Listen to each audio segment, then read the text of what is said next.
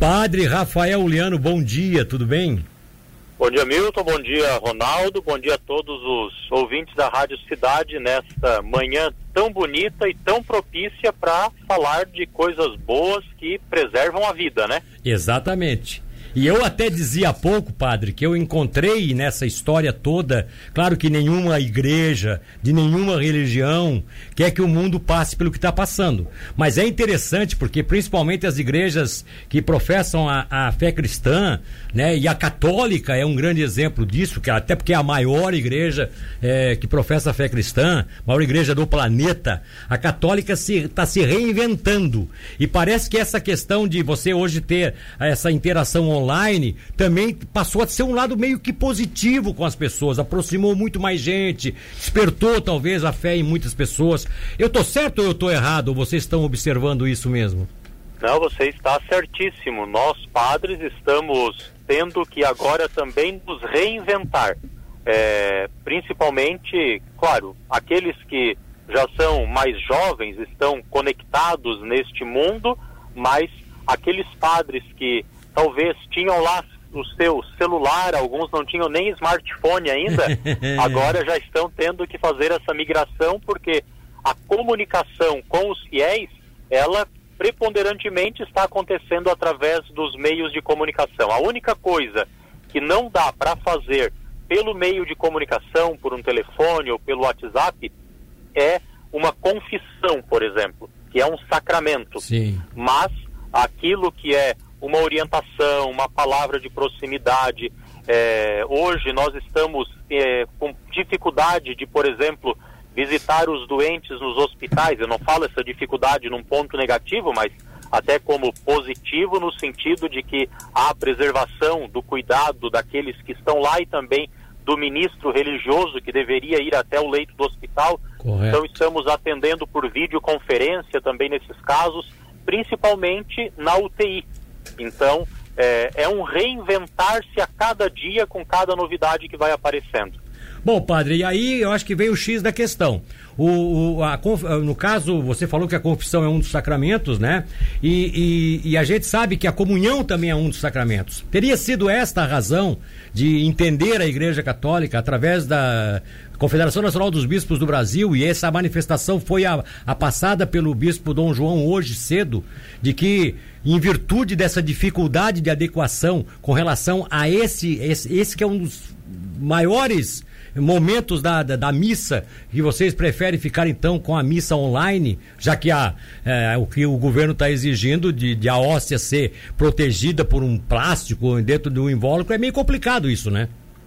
É, nós, é, primeiro de tudo, nós pensamos de fato na questão da vida. O próprio Dom João, ele comentou hoje cedo de que é, citando uma passagem da Bíblia que diz: Eu quero a vida do meu povo. Sim. Então, como bispo diocesano, ele também está preservando acima de tudo isso. Mas esta não é uma decisão isolada de Dom João Francisco, é uma decisão que os bispos de todo o estado de Santa Catarina se reuniram virtualmente na noite de ontem para traçar linhas. Então, hoje, acredito que talvez até o início da tarde, tenha uma carta e nesta carta, o próprio Dom João disse que não terão muitas novidades, porque não se tem o que fazer a não ser continuar da forma que estamos, dado que, como você citou, este é um aspecto que nos impossibilita abrir para a missa, porque a Eucaristia,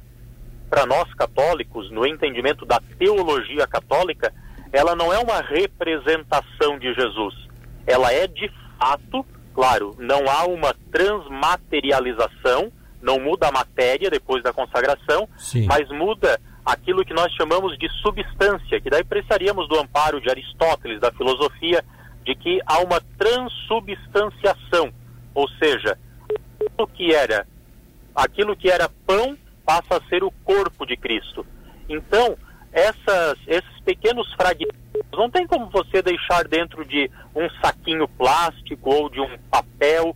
A forma correta é o pão, Eucaristia, ele deve ser comungado, levado à boca pela pessoa. E este é um elemento. Só que existem outros elementos, como por exemplo, é, não se pode dar acesso na igreja às pessoas com mais de 60 anos. Imagina a briga que vai dar na porta das igrejas, né?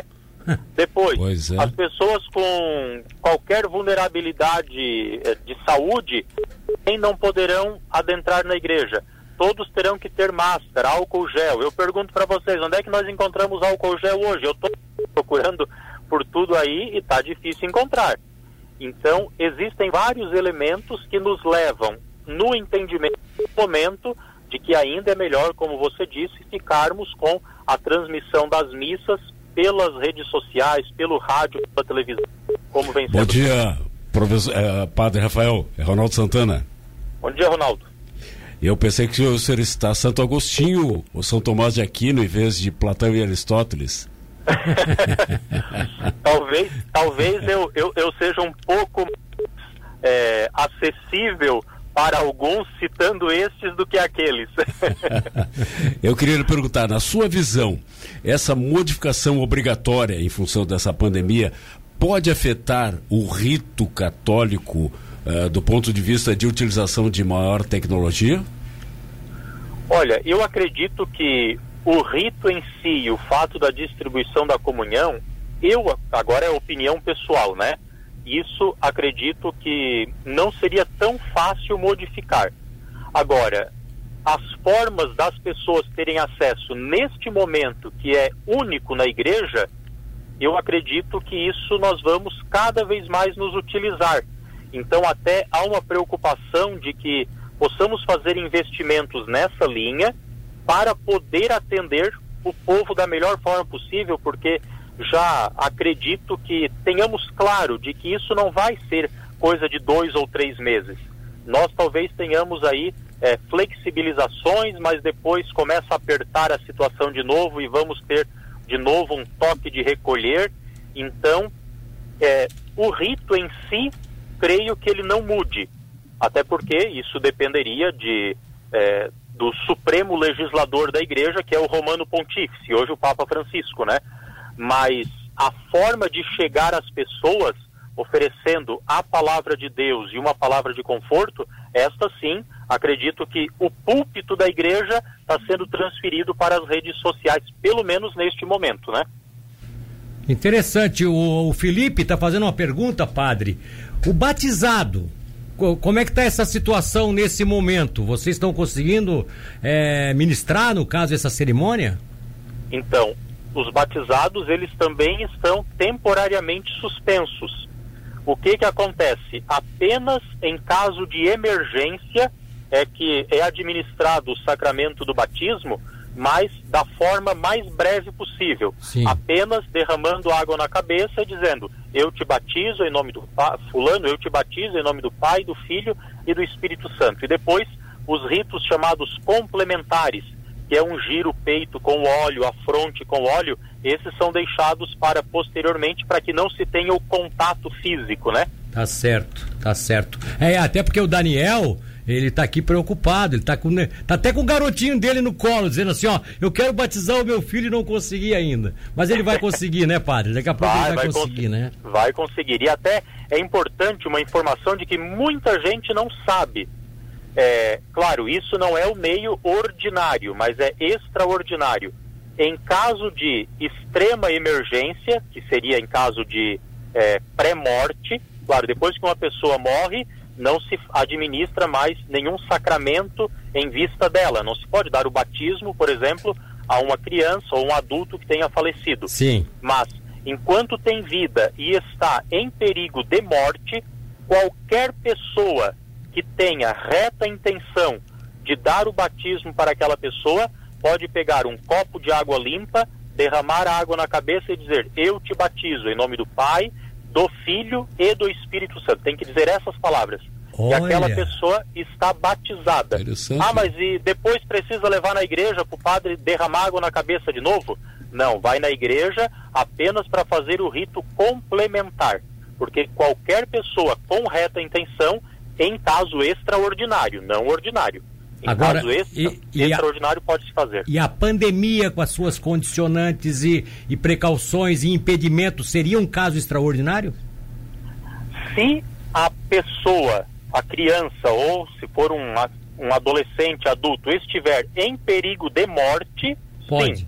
Pode. Então, aonde que isso geralmente acontece? Nos hospitais. Então, os médicos, enfermeiros, que são pessoas de fé também, eles estão inclusive instruídos disso, de que havendo essa necessidade, no hospital, por exemplo, de Tubarão, Nossa Senhora da Conceição, nós temos lá dentro um padre que é capelão. Só que nesse tempo está também impedido porque ele já passa dos 60 anos. Sim. Dessa forma, os funcionários do hospital estão orientados, principalmente lá na maternidade, desse aspecto também. Por que, que os capelões são tudo veinho? Para nós falar um linguajar bem. Por quê? É, é aquele momento que ele quer mais tranquilidade, é isso? Olha, existem casos e casos. Eu, por é. exemplo, tenho um, um, grande amigo que é o padre Túlio Gambarato. Ele tem a minha idade e ele é capelão do Hospital do Câncer em Barretos, em São Paulo. Ah, então tá. Só para quem então... não sabe, o padre Rafael é jovem. Ah, tá. Não, só pode, né? Porque se, se o Rafael disser, eu tenho só 60 anos, eu digo, pô, Rafael, então. Não, mas, mas é, é, porque... interessante, o padre Gabelato tem quantos anos? É, desculpa, eu quero ele... saber a tua idade agora. É, ele tem... Não, a, a minha idade está inclusive estampada no site da Diocese. Eu tenho 34 anos. 34 anos. É, e acaba que o bispo é, ele precisa dos padres novos para uma questão de maior mobilidade. Sim, sim. E, enfim, já aquele padre que talvez tenha alguma restrição a mais de ter o envolvimento, às vezes, com reuniões à noite, ter que madrugada dentro ficar preparando materiais, então acabam que alguns vão assumindo essas outras funções que eu acredito que nem sejam tão mais leves assim, porque eu imagino passar é, aí um período de manhã e tarde dentro de um hospital é, não deve né? ser muito é, fácil, né? É. É, eu ia dizer isso, a gente está brincando aqui com uma coisa que também tem a sua dificuldade, né? Não é, é eu imagino o, o, nosso hospital aqui de Tubarão, o padre Nivaldo, que é o capelão hoje ali, é, ele vai todos os dias na UTI administrar a unção dos enfermos, para os que são católicos. Sim. Depois ele passa em todos os leitos, acho que Tubarão tem mais de 400 leitos, se não me engano, né? É, exatamente. Então, passar porque todos os dias há uma circulação de pessoas, chega gente nova, então ele é obrigado a repassar diariamente. Exatamente. E celebrar a missa também todos os dias, que isso investe mais uma hora de tempo, né? E agora interessante que dentro do Hospital de Tubarão, o Nossa Senhora da Conceição, existe da capela onde se celebra a missa, câmeras que retransmitem para todos os quartos do hospital. Isso já antes da pandemia, que é muito interessante também. Olha só. Bom, para lá, só para uma, uma pergunta final aqui. O Anderson Sangão, casamento também com, com problema, no caso, né? Exatamente. Os casamentos também estão. É, as próprias pessoas, os, os noivos, estão procurando remarcar porque além da celebração religiosa, geralmente é seguida por um encontro social das pessoas, né? Sim, sim. E isso acaba sendo dificultado também. Então, é, algumas pessoas até já perguntaram, mas é, poderemos ter como o civil está fazendo, quem sabe já uma celebração virtual? Eu também acredito que não. Apesar de que na igreja, é, até esses dias estive aí com o Ronaldo, né, conversamos sobre o direito canônico, é tudo muito interessante. Na igreja, a pessoa, em caso de necessidade, é estranho, mas pode até casar com um procurador. A pessoa, a pessoa não precisa estar lá é. fisicamente. Sim. Mas não se tem nas prerrogativas do direito da igreja ainda a questão virtual. Por quê? Porque o direito da igreja ele é legislação de 1983. Em 83 não tinha os acessos que temos hoje, né? Exato, exato, exato. Mas eu acredito que essas coisas ainda permanecerão, até porque o que nós estamos vivendo é temporário, não é, não é eterno, não é perene esse negócio, né? Ah, exatamente. Só pra gente. Graças a Deus, né, pai? É.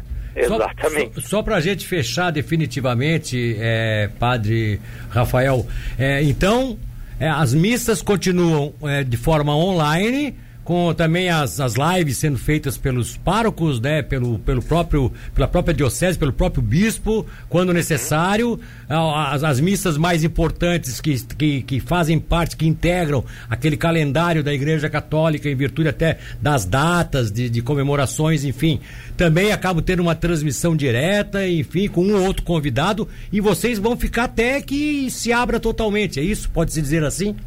É, nós vamos ficar até que a autoridade da igreja, que é o bispo, é, delibere diferente, né? Mas eu acredito que isso ainda perdure por um tempo necessário até que a gente tenha o mínimo de tranquilidade de que nós não sejamos é, futuramente, é, como é que eu vou te dizer, carimbado por não termos seguido a, a, estritamente a norma. O que, que, é importante ter presente?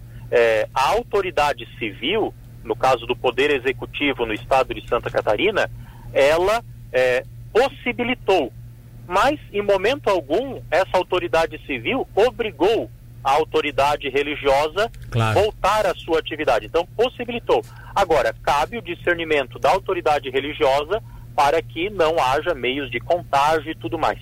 Nós acreditamos que seja muito complicado no momento fazer qualquer tipo de aglomeração de pessoas, mesmo com essa porcentagem de 30%, porque vamos imaginar a Catedral de Tubarão. Ela tem, se não me engano, 900 e tantos lugares. 30% disso daí gira em torno de 300 pessoas. Sim. Imaginemos que, dada a bênção final da missa, acabada a bênção, o padre fique no microfone dizendo: agora sai este banco, agora aquele banco, para não dar aglomeração das 300 pessoas nas portas. É complicado, né? É complicado. Claro. Olha, então, padre. Existem muitas variantes ou variáveis neste, neste cenário de que às vezes as pessoas dizem, tá, mas por que, que não reza a missa e não chama o povo? Olha, nós temos aí várias coisas a serem ponderadas para errarmos o menos possível, né? Tá certo. Eu acho que vocês, com muita responsabilidade acima de tudo, e com algumas raríssimas exceções de pessoas que é, precisam realmente ter aquele contato com o altar, aquele contato com a imagem, aquele. A maioria está entendendo essa situação, está se sentindo bem através das redes sociais. É como o senhor disse, nós temos aí várias pessoas de uma certa idade que agora estão aprendendo a manusear, inclusive, as redes sociais, os seus smartphones, né? E isso também é, é uma conquista, porque é abrir um pouco a cabeça para o mundo futuro. E continue assim, nós estamos aqui à disposição sempre que vocês precisarem para algum comunicado ao público em geral. Estamos com as portas abertas, tá bom, padre? Obrigado pela presença, hein? Nós agradecemos também, agradeço e peço desculpas também em nome do nosso bispo, que Imagina, no, na primeira oportunidade ele com certeza poderá atendê-los também. Sim. E quero aqui fazer um apelo aos meus irmãos pastores de outras igrejas para que nos unamos cada vez mais nesse momento. O próprio Jesus disse: olha, que todos sejam um, que a nossa unidade agora seja representada neste cuidado pela vida. Assim como já tenho informações de que também os pastores da igreja luterana, agora não sei dizer se é a luterana no Brasil ou a luterana do Brasil, essa diferenciação, mas os pastores da igreja luterana também já estão aderindo ainda à continuidade da forma que estamos. Tá, então... bom se todos nós nos unirmos para isso. Então tem mais, vou lhe dar uma notícia em primeira mão. Gilmar Machado acabou de me passar a informação aqui de que o pastor Lindolfo da Igreja Assembleia Resgate de Vida de Tubarão também decidiu não fazer culto presencial, continuando online, tal qual foi decidido pela Diocese da Igreja Católica em Tubarão. É um, bom, é um bom caminho, né? É um bom caminho e nós só temos a, a dizer, olha, vamos nos unir juntos pela vida do nosso povo. E agora a vida ela deve ser preservada dessa forma. Parabéns a todos que estão aí seguindo essa, esse discernimento de cada igreja, que é claro, sabemos que em cada comunidade cristã estão sementes do verbo, a presença de Jesus, do Espírito Santo que nos ilumina a tomar as decisões mais acertadas. Um abraço, padre. Obrigado, hein? Um abraço. Abençoe. É, obrigado, obrigado igualmente. É, padre Rafael Liano, que esteve conosco, 944, como sempre, um grande comunicador. Não é.